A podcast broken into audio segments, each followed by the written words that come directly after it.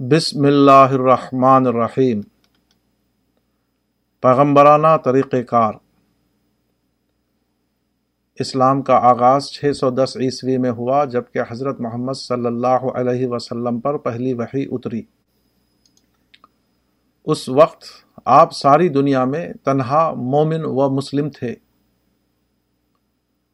چھ سو باویس عیسوی میں آپ مکے سے ہجرت کر کے مدینہ پہنچے۔ اور وہاں پہلی اسلامی مملکت قائم کی۔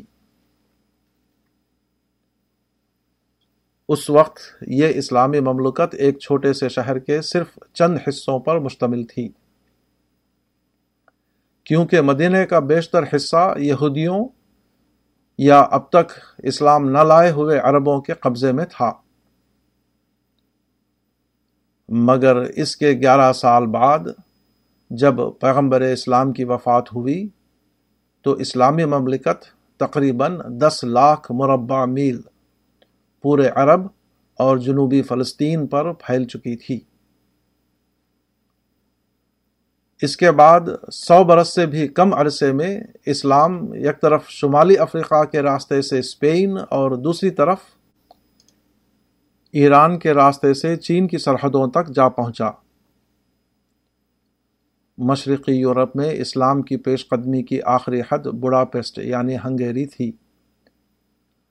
جہاں آج بھی دریائے دانوب کے کنارے گل بابا کا ترکی طرز کا مزار نشانی کا کام دے رہا ہے۔ فرانس کے بعض گرجاؤں کے میناروں میں ایسے پتھر لگے ہوئے ہیں جن پر عربی عمارتیں کندہ ہیں۔ یہ آٹھویں صدی عیسوی کی یادگار ہے۔ جبکہ فرانس کا جنوبی علاقہ خلیفہ دمشق کا یوروپین صوبہ تھا۔ پیغمبر عربی کی امت نے شتربانی کے مقام سے آغاز کر کے ہجرت کے صرف دو سو برس بعد یہ حیثیت حاصل کر لی تھی کہ وہ دنیا کے امام بن گئے۔ ایران کے استخر، مصر کے زوسس اور یورپ کے روم کی جگہ اب دنیا کا فکری و تمدنی مرکز بغداد تھا۔ یہ شاندار کامیابی ایک انتہائی سادہ پروگرام کے ذریعے حاصل ہوئی، جو قرآن کے لفظوں میں حسب ذائل تھا۔ بسم اللہ الرحمن الرحیم۔ یا ایوہ المدثر، قم فانذر وربک فکبر۔ وثیابک فتحر والرجز فہجر ولا تمن تستکثر ولربک فصبر اے کپڑا اوڑھنے والے، اٹھ۔ لوگوں کو ڈرا اور اپنے رب کی بڑائی بول اور اپنے اخلاق کو اچھا بنا اور گندی باتوں کو چھوڑ دے اور ایسا نہ کر کہ احسان کرے اور بدلہ چاہے اور اپنے رب کے لیے صبر کر۔ صورت المدثر، آیت ایک تا سات۔ اس پروگرام کا خلاصہ کریں تو اس کے صرف تین نکات قرار پائیں گے۔ نقطہ نمبر ایک۔ ذاتی اصلاح۔ اس طرح کہ خدا کی عبادت کی جائے، اپنے اخلاق کو درست کیا جائے اور ہر قسم کے برے کاموں کو چھوڑ دیا جائے۔ نمبر دو انسان کو اس حقیقت سے آگاہ کیا جائے کہ وہ ایک خدا کا بندہ ہے اور مرنے کے بعد اسے خدا کے سامنے حاضر ہونا ہے۔ نمبر تین، اپنی اصلاح اور دوسروں کو آگاہی دینے کی اس جد و جہد میں جو مشکلات و مصائب پیش آئیں، ان پر صبر کرتے ہوئے خدا کے فیصلے کا انتظار کیا جائے۔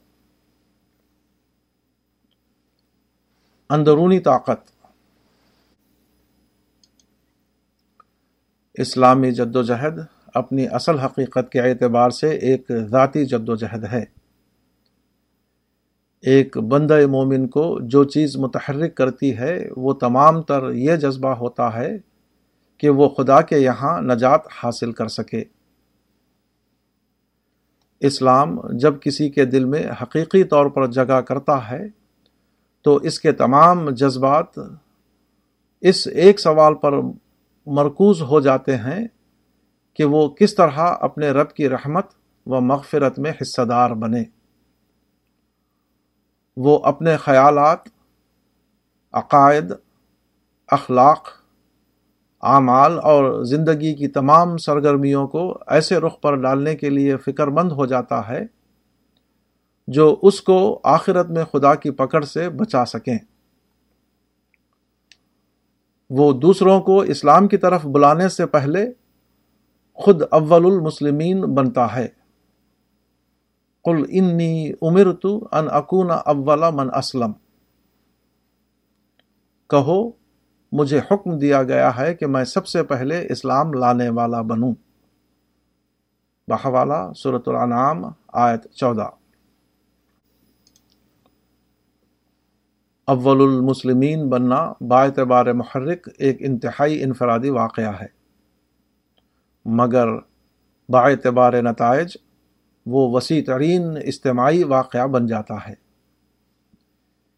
یہ گویا اپنے اندر آتش فشاں کی تعمیر کرنا ہے، جو بظاہر نگاہوں سے اوجھل ہوتا ہے، مگر جب پھٹتا ہے تو سارے ماحول بلکہ سارے عالم کو اپنے لپیٹ میں لے لیتا ہے۔ قرآن کے نزول کی یہ ترتیب کے ابتدان عرصے تک وہ صورتیں اترتی رہیں جن میں اندرونی اصلاح پر زور دیا گیا تھا۔ بیرونی اصلاح سے متعلق احکام بات کو اترے۔ اس کی توجہ کرنے کرتے ہوئے محمد مارمڈو پکتال نے اپنے ترجمہ قرآن دیباچا میں لکھا ہے کہ اس کے اندر ایک گہری معنویت اور وہ یہ کہ پیغمبر کا الہام اندرونی چیزوں سے شروع ہو کر بیرونی چیزوں کی طرف آتا ہے۔ The inspiration of the prophet progressed from inmost things to outward things اکثر لوگ عمل کا مطلب یہ سمجھتے ہیں کہ خارجی دنیا کے خلاف یورش شروع کر دی جائے۔ مگر زیادہ گہرا عمل یہ ہے کہ خود اپنے اندرون کو اتنا طاقتور بنایا جائے کہ جب وہ پھٹنے، پھٹے تو کوئی چیز اس کی زد سے محفوظ نہ رہ سکے۔ اندرون کو طاقتور بنانے سے مراد کوئی روحانی ورزش یا عملیات نہیں ہیں، بلکہ وہی چیز ہے جس کو قرآن میں ایمان اور عمل صالح اور صبر کہا گیا ہے۔ اپنی روح اور اپنے قلب و دماغ کی گہرائیوں میں خدائی حقیقتوں کو اتارنا، اپنے آپ کو حصیاتی طور پر زیادہ سے زیادہ عالم بالا سے جوڑنا، اپنے کو مکمل طور پر اس قالب میں ڈھال لینا کہ میرا کسی کے اوپر کوئی حق نہیں، میری اس دنیا میں صرف ذمہ داریاں ہی ذمہ داریاں ہیں۔ راہ خدا میں جو کچھ پیش آئے، اس کو خاموشی سے اپنے اوپر لیتے رہنا، بجائے اس کے کہ اس کو دوسروں کے اوپر لوٹانے کی کوشش کی جائے۔ بس یہی وہ چیزیں ہیں جن کا نام اپنے اندرون کو طاقتور بنانا ہے۔ نبی صلی اللہ علیہ وسلم ان چیزوں کا انتہائی مکمل نمونہ بن گئے۔ یہی وجہ ہے کہ آپ کی شخصیت اتنی بے پناہ ہو گئی کہ جو آپ کی زد میں آیا، مسخر ہو کر رہ گیا۔ آپ کا یہ اندرونی طوفان جب پھٹا تو وہ اتنا بے پناہ ثابت ہوا کہ تقریباً ساری آباد دنیا نے اس کے اثرات محسوس کیے۔ ہندی کے ادیب سردار پورن سنگھ کے ایک مقالے کا عنوان ہے بیرتا۔ اس میں انہوں نے پیغمبر اسلام کو تاریخ کا سب سے بڑا بیر یعنی بہادر بتایا ہے، جو عرب کے ریگستان میں بارود کی طرح آگ لگا گئے۔ کل پرتھوی بھے سے کانپ اٹھی۔ جو لوگ ان کے سامنے آئے، وہ ان کے داس بن گئے۔ وہ بیرتا کیا ہے؟ جو کسی کو اتنا بل والا بنا دیتی ہے، انہی کے الفاظ میں پڑھیے۔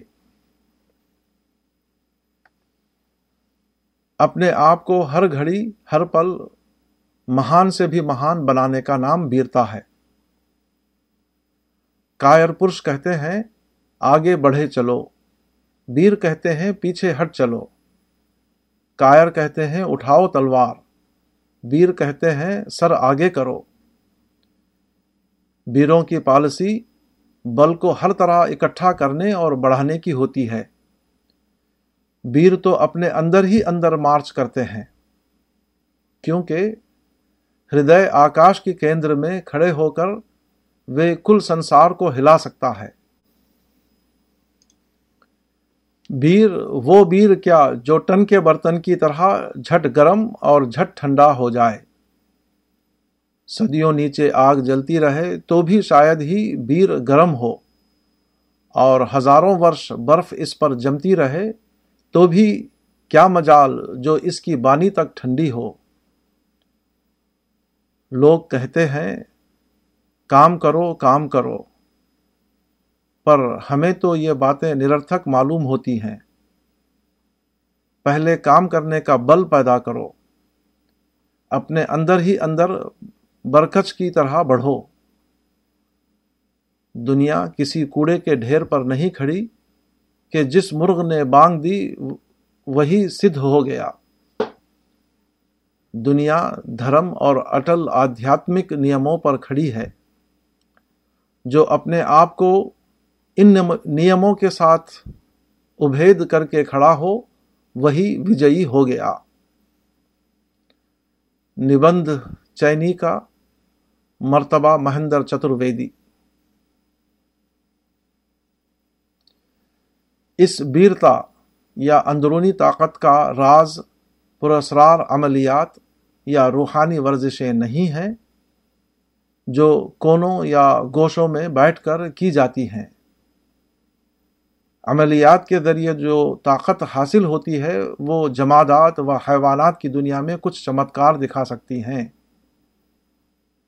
مگر زندگی کے مقابلوں میں وہ ایک دن بھی انسان کے کام نہیں آتی، جبکہ حقیقی طاقت وہی ہے جو زندگی کے مقابلوں میں آدمی کو فاتح بنا دے۔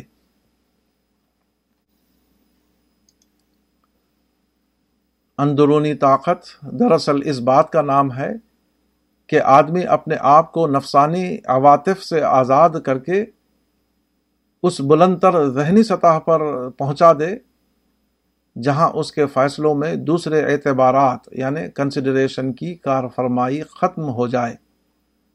اور حدیث کے الفاظ میں وہ ارن الاشیا کماہی کا مقام حاصل کر لے۔ ضد، غصہ تما نفرت، جاہ طلبی، خویش پروری، ذاتی مفاد اور اس قسم کے دوسرے میلانات کا حالہ اس کے گرد اس کی رائوں اور اقدامات کو متاثر کرنے کے لیے باقی نہ رہے۔ ایسا شخص بے پناہ قوت تسخیر کا حامل ہو جاتا ہے۔ وہ ہر جانچ میں پورا اترتا ہے۔ اس کے اقدامات ہر مقابلے میں لوہے کا ہتھوڑا ثابت ہوتے ہیں۔ اس کے فیصلوں میں مسئلے کے تمام متوقع اور غیر منوقع پہلوؤں کی رعایت شامل ہوتی ہے۔ مخالفتیں اس کی صداقت اور صلاحیت کو اور زیادہ نکھارنے والی بن جاتی ہیں۔ یہاں ہم فتح مکہ کے فوراً بعد پیش آنے والی ایک صورت حال کا ذکر کریں گے، جس نے بیک وقت کئی مسئلے پیدا کیے، مگر پیغمبر اسلام صلی اللہ علیہ وسلم کی بیرتا یا آپ کی اندرونی طاقت ہر ایک کو حل کرتی چلی گئی۔ اس اندرونی طاقت کا اظہار کہیں افو کی صورت میں ہوا، کہیں عالی حوصلگی اور اعتماد اللہ کی صورت میں۔ کہیں آپ اس لیے کامیاب رہے کہ آپ کو وہ نگاہ حاصل ہو گئی تھی جو ہمیشہ مستقبل کو دیکھتی تھی۔ کہیں آپ کے رویے نے یہ ثابت کیا کہ جو اپنے کو بے غرض بنا لے، وہ اتنا بے پناہ ہو جاتا ہے کہ پھر اسے کوئی زیر نہیں کر سکتا۔ ہجرت کے آٹھویں سال جب آپ صلی اللہ علیہ وسلم نے مکے پر قبضہ کیا تو قریش کے کچھ لوگ بھاگ کر حوازن و ثقیف کے قبائل میں پہنچے اور ان کو اکسا کر ایک نئی لڑائی کے لیے آمادہ کر دیا۔ وہ لوگ اپنی تمام قبائلی شاخوں کو اکٹھا کر کے بیس ہزار کی تعداد میں جمع ہو گئے۔ حنین میں مقابلہ ہوا۔ جنگ کے آغاز ہی میں حوازن کی تیر اندازوں نے جو گھاٹی میں چھپ کر بیٹھے ہوئے تھے، اسلامی لشکر پر اتنی شدید تیر اندازی کی کہ مسلمانوں کے پاؤں اکھڑ گئے۔ اور بارہ ہزار لشکر میں گیارہ ہزار سے بھی زیادہ لوگ بھاگ کھڑے ہوئے۔ تاہم، تاریخ ہمیں بتاتی ہے کہ ابتدائی شکست کے بعد بالآخر مسلمانوں کو غیر معمولی کامیابی حاصل ہوئی۔ اس کامیابی کا راز پیغمبر کا وہی اندرون تھا جو اس نازک موقع پر سکینت قلب بحوالہ صورت الطبہ آیت چھبیس اور اعتماد اللہ کی صورت میں ظاہر ہوا۔ اور اس نے دفاتن بازی لوٹا دی۔ آپ نے دشمنوں کے عین نرغے میں کھڑے ہو کر یہ رجز پڑا۔ ان نبی لا کدب انا ابن عبد المطلب۔ آپ نے پکار کر کہا، الیہ عباد اللہ، خدا کے بندو، میری طرف آؤ۔ حضرت عباس کی آواز بہت بلند تھی۔ آپ کے حکم سے انہوں نے چلا کر کہا اے شجرت الرضوان کے سائے میں بیٹھ کر موت کی بیعت کرنے والوں کہاں ہو؟ جب لوگوں نے دیکھا کہ ان کا سردار اپنی جگہ قائم ہے اور دشمنوں کی یلغار آپ کو کوئی نقصان نہ پہنچا سکی، تو انہیں یقین ہو گیا کہ خدا کی مدد آپ کے ساتھ ہے۔ وہ نئے عزم کے ساتھ میدان جنگ کی طرف لوٹ پڑے۔ حتیٰ کہ جس کے اونٹ نے مڑنے میں دیر کی، وہ اپنے سواری سے کود کر پیدل آپ کی طرف دوڑ پڑا۔ اب جنگ کا نقشہ دوسرا تھا۔ فریق مخالف کی صفوں میں بھگدڑ مچ گئی۔ مسلمانوں کو فتح ہوئی اور کثیر مقدار میں مال غنیمت ہاتھ آیا، جس میں چوبیس ہزار اونٹ، چالیس ہزار بکریاں چار ہزار اوقیہ چاندی اور چھ ہزار قیدی تھے۔ اس فتح کے باوجود مسئلے نے دوبارہ نئی شدید تر شکل اختیار کر لی۔ قبیل ثقیف، جو قریش کے بعد عرب کا دوسرا سب سے زیادہ زوراور قبیلہ تھا اور عرب کے واحد محصور شہر کا مالک تھا طائف میں قلعہ بند ہو گیا۔ تین ہفتے کے محاصرے میں انہوں نے مسلمانوں کو اس سے زیادہ جانی نقصان پہنچایا جو حنین کی جنگ میں انہیں پہنچا تھا۔ ان کی سرکشی کا یہ عالم تھا کہ اس دوران طائف کا ایک شخص نبی صلی اللہ علیہ وسلم کی خدمت میں حاضر ہوا اور اسلام لایا۔ یہ عروہ بن مسعود ثقفی تھا جو اپنے قبیلے میں کنواری لڑکیوں کی طرح محبوب تھے۔ مگر جب وہ اسلام قبول کر کے طائف گئے، تو طائف والوں نے انہیں تیر مار مار کر ہلاک کر دیا۔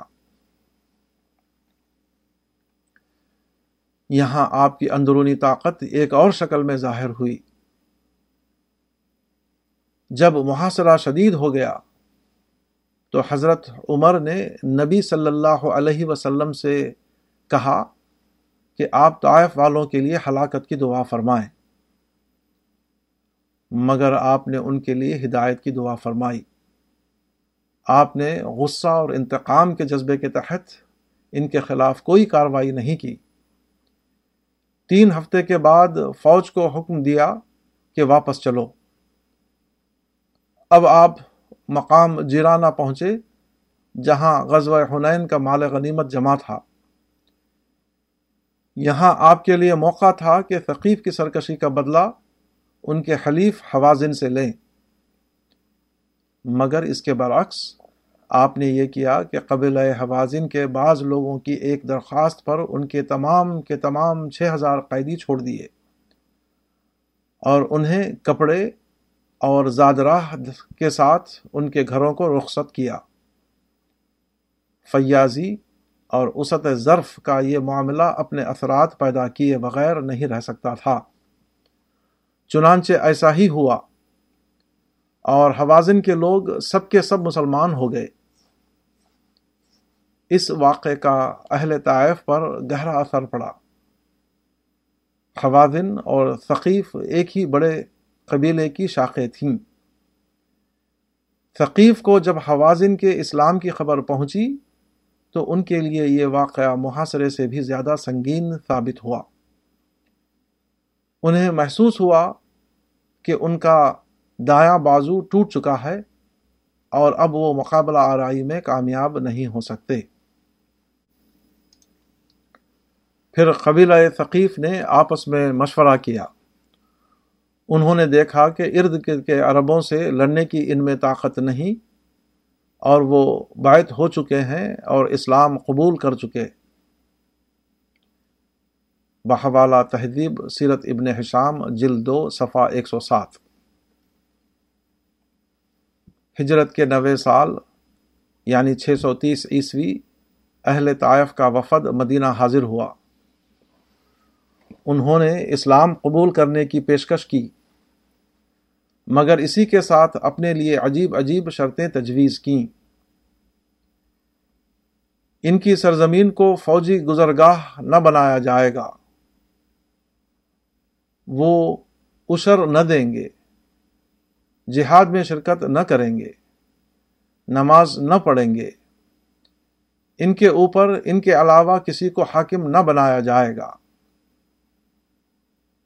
آپ صلی اللہ علیہ وسلم نے فرمایا، تمہاری سب شرطیں منظور ہیں۔ مگر اس دین میں کوئی بھلائی نہیں جس میں رکو نہ ہو۔ لا خیر فی دین لا رکو فی آپ کے اصحاب کو ان تحفظات کے ساتھ کسی کو مسلمان کرنا عجیب و معلوم ہوا۔ مگر آپ کی نظریں دور تر مستقبل کو دیکھ رہی تھیں۔ آپ نے یہ کہہ کر انہیں مطمئن کر دیا، جب یہ لوگ اسلام میں داخل ہو جائیں گے، تو اس کے بعد صدقہ بھی دیں گے اور جہاد بھی کریں گے۔ بحالہ بحوالہ اخرج ابو داود ان وحب امام احمد نے حضرت انس سے نقل کیا ہے کہ رسول اللہ صلی اللہ علیہ وسلم سے جب بھی قبول اسلام کے لیے کسی چیز کا سوال کیا گیا آپ نے ضرور اسے وہ چیز دی۔ آپ کے پاس ایک آدمی آیا۔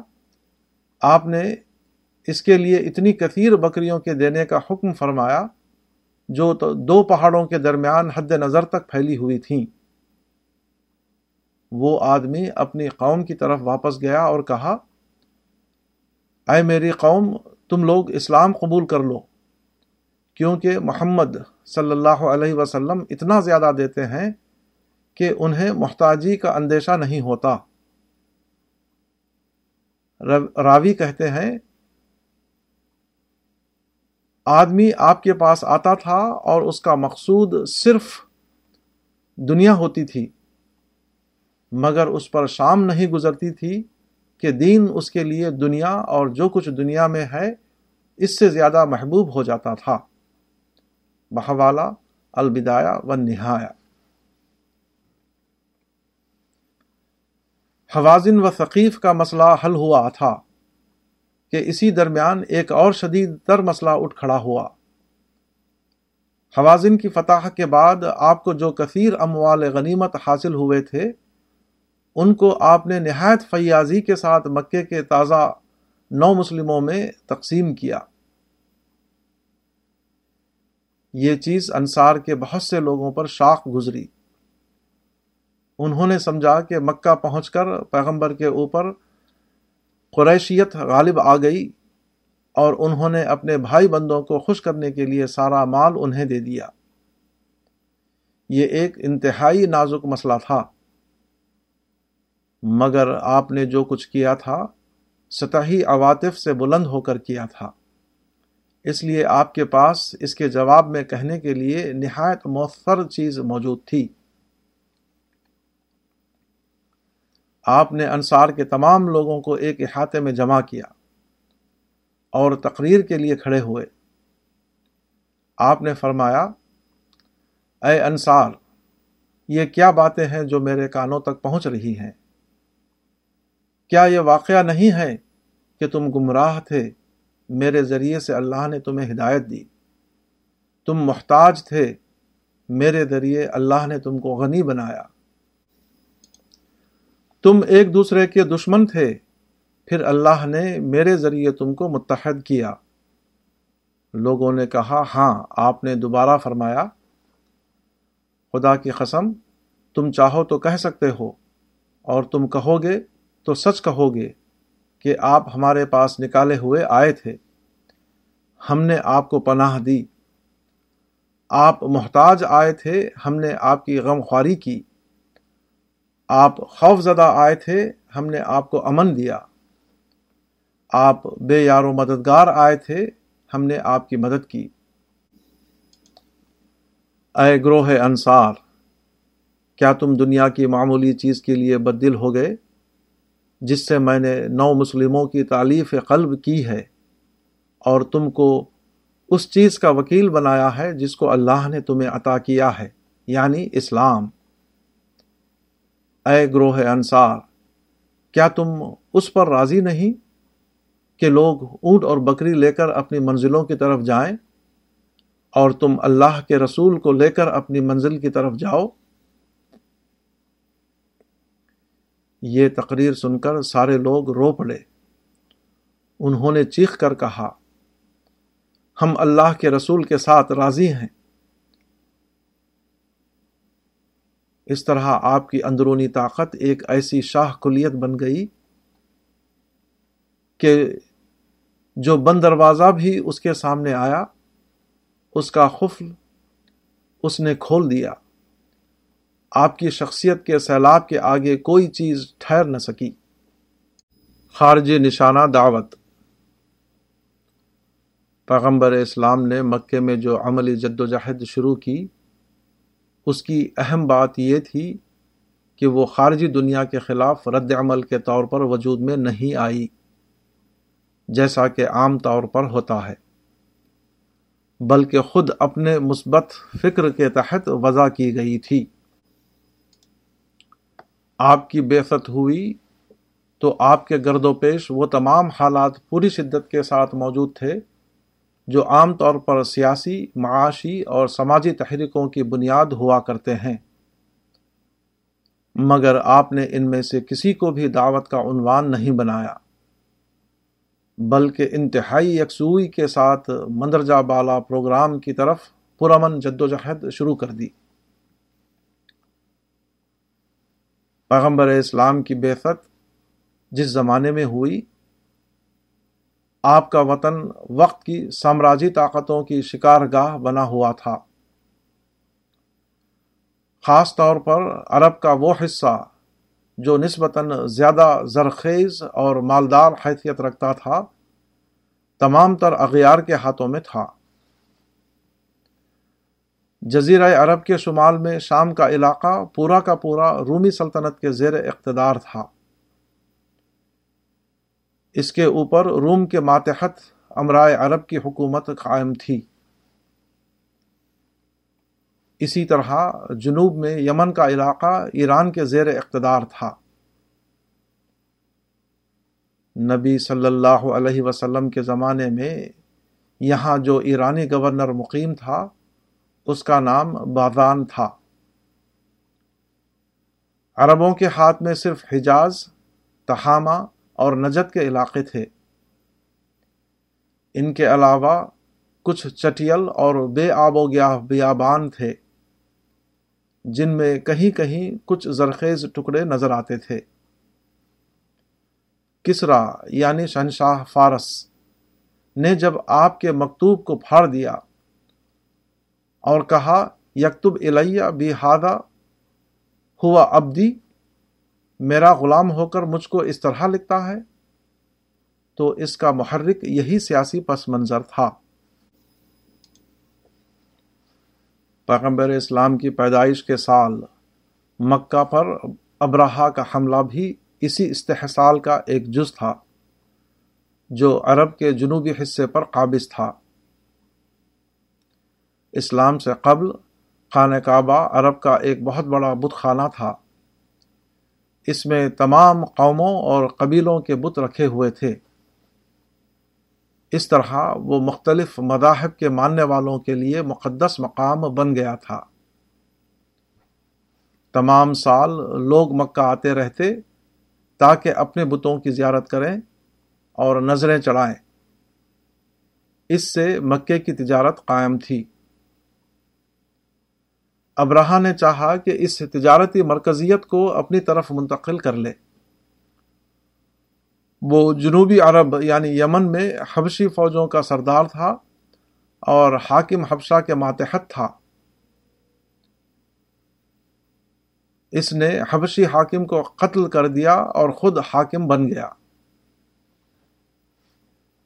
حبشہ کے بادشاہ نجاشی نے مجبوراً اسے حاکم تسلیم کر لیا۔ ابراہ مذہباً عیسائی تھا۔ اس نے صلاح میں ایک بہت بڑا گرجا تعمیر کیا۔ اس گرجا کے چند کاریگروں کے نام بھی تاریخ میں محفوظ ہیں۔ اب اس نے گرجا کے بارے میں پروپگنڈا شروع کیا تاکہ لوگ اس کی زیارت کے لیے آنے لگیں اور مکے کی تجارتی اہمیت ثنا کی طرف منتقل ہو جائے۔ مگر جب ساری کوشش کے باوجود وہ زائرین کو اپنی تعمیر کردہ عبادت گاہ کی طرف متوجہ کرنے میں کامیاب نہ ہوا، تو اس نے ارادہ کیا کہ مکے کے کعبے کو ڈھا کر ختم کر دے، تاکہ لوگ مکے کے بجائے سنا آنے پر مجبور ہو جائیں۔ چونکہ وہ ہاتھیوں کی فوج کے ساتھ حملہ ور ہوا تھا، وہ ہاتھی والے کے نام سے مشہور ہوا۔ عرب کی تاریخ میں یہ اتنا اہم واقعہ تھا کہ وہ جس راستے سے گزرا عربوں نے اس کا نام سرات الفیل رکھا۔ جس چشمے پر قیام کیا، اس کو عین الفیل اور جہاں سے شہر میں داخل ہوا، اس کو باب الفیل کہا گیا۔ جس سال اس نے حملہ کیا تھا، اس کا نام عام الفیل پڑ گیا۔ ان حالات میں قیادت کے معروف تصور کا تقاضا تھا کہ آپ پڑوسی حکومتوں کی استعماری سیاست کے خلاف ایک جوابی سیاسی تحریک اٹھائیں اور وطن کو بیرونی اثرات سے پاک کرنے کے لیے لوگوں کے قومی جذبات کو بیدار کریں۔ مگر آپ نے اس قسم کی کوئی تحریک اٹھانے سے مکمل پرہیز کیا۔ اسی طرح اس وقت کی عرب دنیا غیر دی زرعی ہونے کی وجہ سے معاشیات کی کسی ذاتی بنیاد سے یکسر محروم تھی۔ یہ اس ریگستانی علاقے کے ایک ایک شخص کا مسئلہ تھا اور نہایت آسانی سے ایک انقلابی تحریک کا عنوان بن سکتا تھا۔ مگر آپ نے اس قسم کے کسی بھی اقتصادی نعرے سے مکمل طور پر پرہیز کیا۔ ایک بار مکے کے شرفا کی ایک جماعت غروب آفتاب کے آفتاب کے بعد کعبے کے سامنے جمع ہوئی اور نبی صلی اللہ علیہ وسلم کو بات چیت کے لیے بلایا۔ آپ نے جب اپنی دعوت پیش کی تو انہوں نے کہا، اے محمد، آپ کو خوب معلوم ہے کہ ہمارا ملک سب سے زیادہ تنگ حال ہے۔ دنیا میں ہم سے زیادہ بے آب کوئی نہیں۔ ہمارے لیے زندگی نہایت مشکل ہے۔ بس اپنے رب سے کہیے کہ وہ ان خشک پہاڑوں کو ہم سے ہٹا دیں جنہوں نے ہمیں تنگی میں ڈال رکھا ہے۔ اور ہمارے لیے ہمارے ملک کو کشادہ کرے اور اس میں شام اور عراق جیسی ندیاں جاری کر دے۔ بحوالہ تہذیب سیرت ابن حشام جلد اول صفحہ سینسٹھ۔ مکے کے سرداروں کی یہ تقریر اس پس منظر میں تھی کہ نجد و حجاز کے پہاڑوں نے اس علاقے کو سمندری ہواؤں سے روک رکھا ہے، جس کے نتیجے میں یہاں شام و عراق کی طرح بارشیں نہیں ہوتی اور سارا علاقہ خشک پہاڑ، خشک پڑا رہتا ہے۔ اس طرح یہ اقتصادی ابتلاع آپ کو زبردست موقع دے رہا تھا کہ آپ اقتصادی مشن لے کر اٹھیں اور آنن فانن لوگوں کی توجہ اپنی طرف کھینچ لیں۔ مگر آپ نے اس قسم کے مسائل کی طرف کوئی براہ راست توجہ نہ دی، بلکہ اپنے آپ کو تمام تر کلمہ توحید کے تبلیغ کے لیے وقف کر دیا۔ اگرچہ بات کی تاریخ نے ثابت کیا کہ دعوتی مہم میں ہر قسم کے سیاسی اور اقتصادی امکانات بھی چھپے ہوئے ہیں۔ مگر وہ بالواسطہ نتیجے کے طور پر آتے ہیں، نہ کہ براہ راست جد و جہد کے طور پر۔ پیغمبر اسلام کی پوری زندگی ثابت کرتی ہے کہ آپ کے نزدیک اصل اہمیت دعوت کی تھی۔ نبوت ملی تو آپ نے دوسری تمام باتوں کو چھوڑ کر ساری توجہ دعوت پر مرکوز کر دی۔ آپ نے اپنے اہل خاندان سے کہا کہ مجھے خدا نے اپنی پیغام رسانی کے کام پر مقرر کیا ہے۔ تم لوگ میرا ساتھ دو۔ آپ نے اپنے خاندان کے لوگوں کو کھانے پر مدعو کیا۔ یہ تقریباً چالیس مرد تھے جن میں سے تیس افراد جمع ہوئے۔ جب وہ کھانے سے فارغ ہو چکے تو آپ نے تقریر کی، مگر کوئی آپ کا ساتھ دینے کے لیے نہ اٹھا۔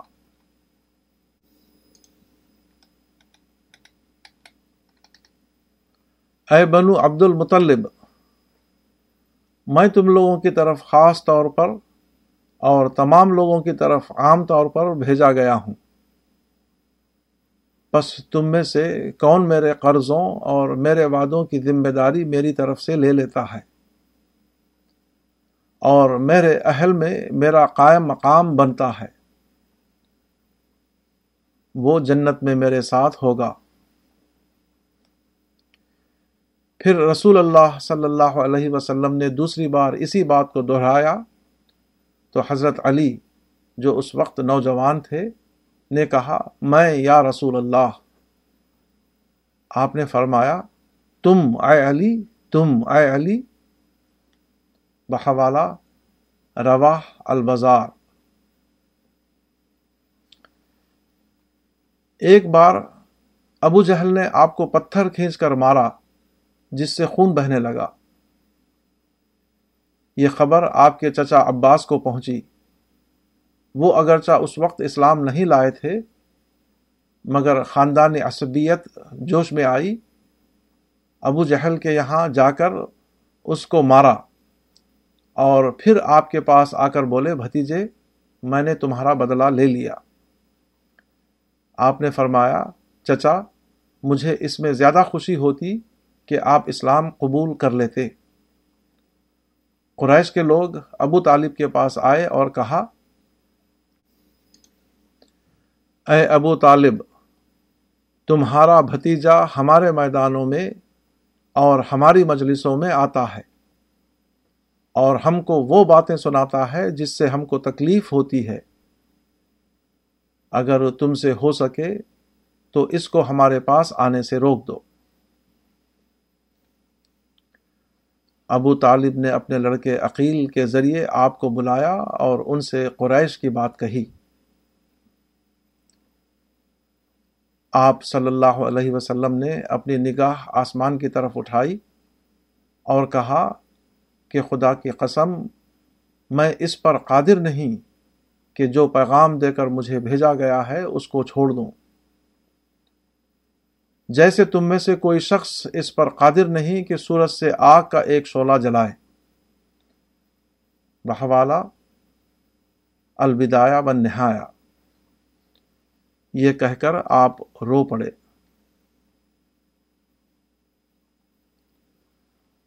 آپ کے خاندان بنو ہاشم کو چونکہ مکے میں ہر قسم کی سیادت حاصل تھی، ابتدان لوگوں کو شبہ ہوا۔ کہ یہ باحوصلہ نوجوان شاید بادشاہ بننے کا خواب دیکھ رہا ہے۔ مگر آپ کے مسلسل عمل نے ثابت کر دیا کہ آپ کے سامنے آخرت کی پیغام رسانی کے سوا کچھ نہیں۔ ایک مرتبہ آپ نے ابو جہل کو دعوت دی تو اس نے کہا، اے محمد، تم ہمارے معبودوں کو برا کہنے سے رک جاؤ گے؟ تم یہی تو چاہتے ہو کہ ہم گواہی دیں کہ تم نے پہنچا دیا، تو ہم گواہی دیتے ہیں کہ تم نے پہنچا دیا۔ بہوالا البدایا و نہایا شعب ابی طالب کی پناہ گزینی کے زمانے میں حرام مہینوں میں پابندی ختم ہو جاتی تھی۔ آپ کے خاندان کے لوگ اس موقع کو خرید و فروخت میں استعمال کرتے تھے۔ وہ قربانی کے جانوروں کے گوشت جمع کرتے تاکہ ان کو سکھا کر رکھ لیں اور سال کے بقایا مہینوں میں کھاتے رہیں۔ مگر آپ اس فرصت کے موقع پر قبائل کی قیام گاہوں کی طرف نکل جاتے اور ان کو اسلام کی دعوت پہنچاتے۔ ہجرت کا سفر انتہائی نازک سفر تھا، مگر اس سفر میں بھی آپ نے دعوت و تبلیغ جاری رکھی۔ سیرت کی کتابوں میں اس سلسلے میں متعدد واقعات کا ذکر ہے۔ مثلا، مقام غمیم پر بریدہ بن حسائب کو دعوت دینا، جس کے نتیجے میں وہ اور ان کے اسی گھروں کا قبیلہ مسلمان ہو گیا۔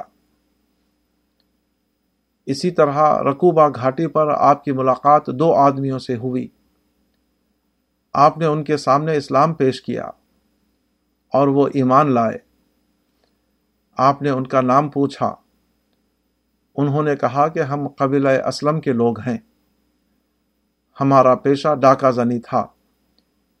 اس لیے ہم کو مہانان دو ذلیل آدمی کہا جاتا ہے۔ آپ نے فرمایا، نہیں، تم دو باعزت آدمی ہو۔ آپ نے صحابہ کا مزاج یہ بنایا کہ ملکوں کو فتح کرنا اور مال غنیمت حاصل کرنا بڑی چیز نہیں۔ بڑی چیز یہ ہے کہ تمہارے ذریعے اللہ تعالیٰ کچھ لوگوں کو ایمان کی دولت عطا فرمائے۔ غزوہ خیبر میں جب آپ نے حضرت علی کو جھنڈا عطا کیا تو ان سے فرمایا، نرمی کے ساتھ جاؤ۔ جب ان کے میدان میں پہنچ جاؤ تو ان کو اسلام کی دعوت دو اور ان کو بتاؤ کہ ان پر اللہ کے کیا حقوق ہیں۔ خدا کی قسم، اگر تمہارے ذریعے سے اللہ ایک شخص کو بھی ہدایت دے دے، تو یہ تمہارے لیے سرخ اونٹوں سے بہتر ہے۔ آپ کی زندگی میں یہ پہلو اس قدر نمایاں ہے کہ اس کا کوئی ایک عنوان دینا ہو تو وہ دعوت کے سوا کچھ اور نہیں ہو سکتا۔ آپ نے عام رواج کے مطابق سیاسی، معاشی، تمدنی مسائل کو نشانہ نہیں بنایا، بلکہ ساری توجہ دعوت اللہ پر مرکوز کر دی۔ ابتدا میں بظاہر یہ ایک کام نظر آتا تھا۔ مگر جب آخری نتیجہ سامنے آیا تو معلوم ہوا کہ یہ وہ سرا ہے کہ اگر وہ ہاتھ آ جائے تو بقایا چیزیں خود بخود ہاتھ آتی چلی جاتی ہیں۔